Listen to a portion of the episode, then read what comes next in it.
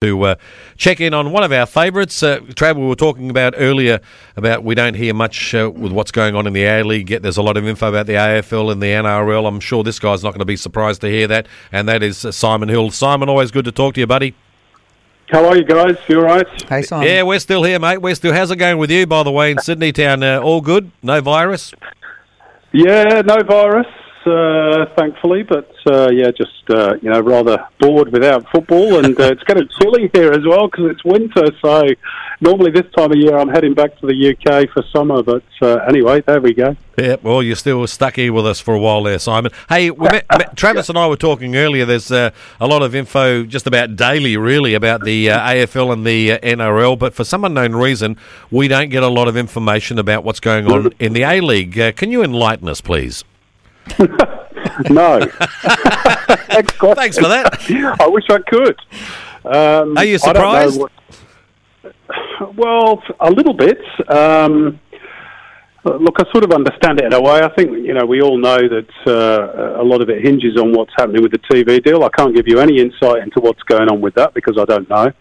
Um, but really, if we're going to complete the season, uh, then I think a decision has to be made pretty soon because player contracts, as we all know, are, or a lot of them anyway, are up at the end of May, which is the end of this week, basically. So I think we've got to be getting pretty close. Um, you know, the lack of information. Well, I think in part that's because uh, you know there's there's not that many journalists left to try and sniff them out. I mean, you know, there, there's not many football media left. Wow. Let's be brutally honest about it, and it's you know it's a serious point. Uh, it, it's it's a very sad indictment on the photo of the game over the last three, two or three years. And I reeled these names off um, on another radio show a couple of weeks ago.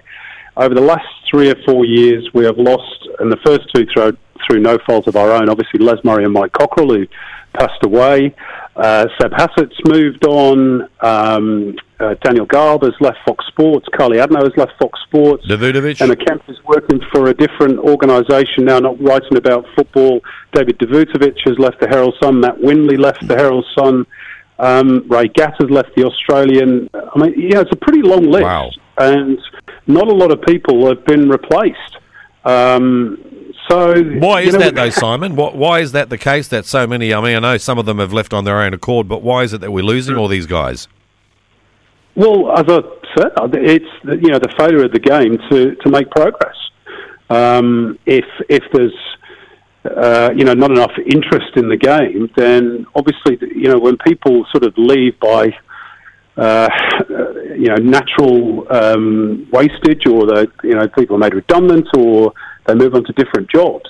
Uh, in the normal course of, of things, people would be replaced, but in our sports, that hasn't been the case. And I, I think there's a reason for that, and it's it's really a damning indictment on, on the failure of the game over the last two or three years. And uh, you know, it's, it's why our leaders uh, uh, this time, uh, at this particular point in time, must get things right. The game has to start moving in the right direction. And, you know, we've had paralysis by by governance uh, war over the last three years, a failure to produce an overarching plan to take this game forward. And I'm not just talking about the FFA here, talking about the clubs, member feds, everybody.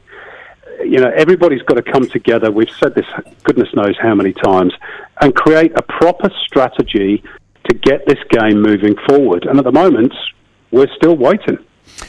Simon, uh, we've seen recently Lucas Neill has come out of hibernation and is joining this Golden Generation group about the, or the what is it, the starting pa- eleven? Yeah, yeah, starting 11. So do you, do you actually see that as having any meaningful impact, or is it just another group put together to try and uh, pacify the people for, Bells and a little bit longer? Uh, Yeah, I, I- I understand your cynicism, Trav.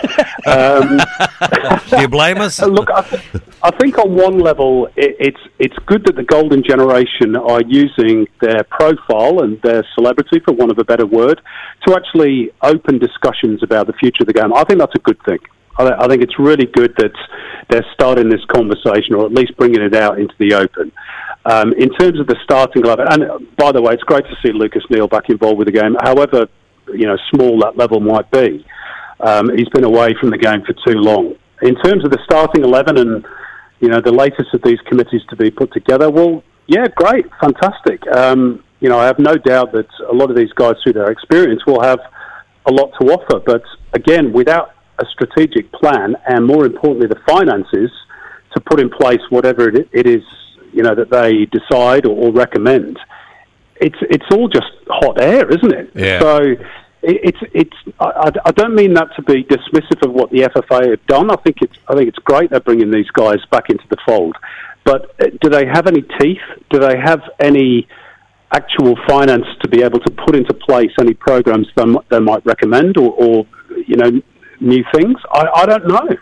Um, it's, it, it all hinges upon you know what it looks like for the game going forward post COVID nineteen. And at the moment, we're you know we're in the dark. We're we're grasping around for answers, and really, it's incumbent upon the game's leaders to to, start to provide them pretty soon. That's exactly right, Simon. Now we've seen that they. The golden generation already talking about the promotion, relegation, the the development of youth in this country, which we, we all know. But it's it's great to have these ideas. But like you've said, if there's no money involved, then it's impossible to implement. My question is going to be regarding Viduka and Lucas Neill, are we going to need the coach to, to maybe break up a couple of quarrels there? Because Viduka was pretty harsh on uh, Lucas uh, in a chat with Optus Sport. Yeah, that was Yeah. interesting.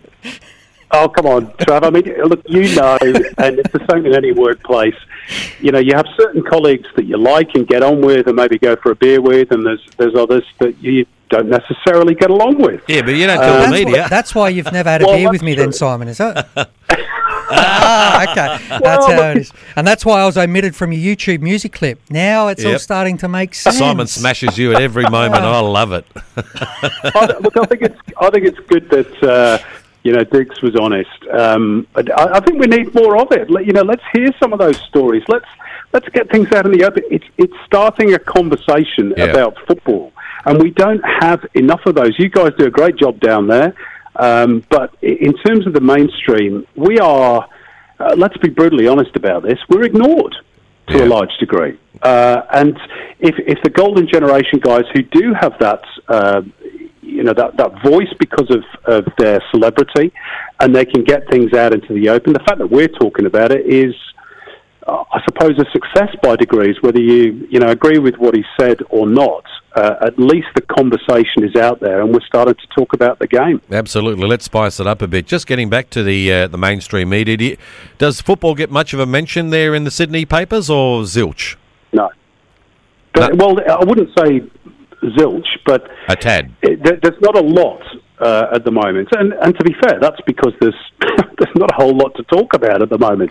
Um, but you can imagine, you can imagine, if this was in your city and this was the AFL, the situation that the game was in, this would be front page, back page, on the TV stations, on the radio networks. Yeah. Everybody will be saying what needs to be done. Everybody's opinion will be sought. Uh, everybody will be discussing it.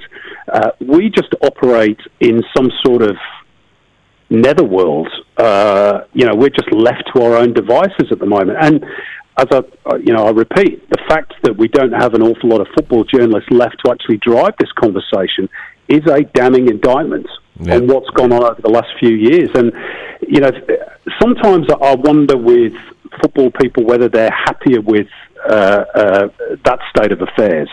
You know, whether things can be done behind closed doors without too much scrutiny. But that's not healthy. That's not healthy for um, a vibrant football community. Uh, that those power should be held to account, and at the moment they're not being, and that's wrong. And I, look, I'm not talking about James Johnson because he's he's new to the job. You know, perhaps even uh, to a large degree, not not the new FFA board because they've not been in place very long. But somebody somewhere has to be accountable for what's going on, um, which is very little at the moment. Maybe we'll get some answers over the next week or two. I don't know, but uh, at some point they've got to make a decision as to whether this season is going to be finished.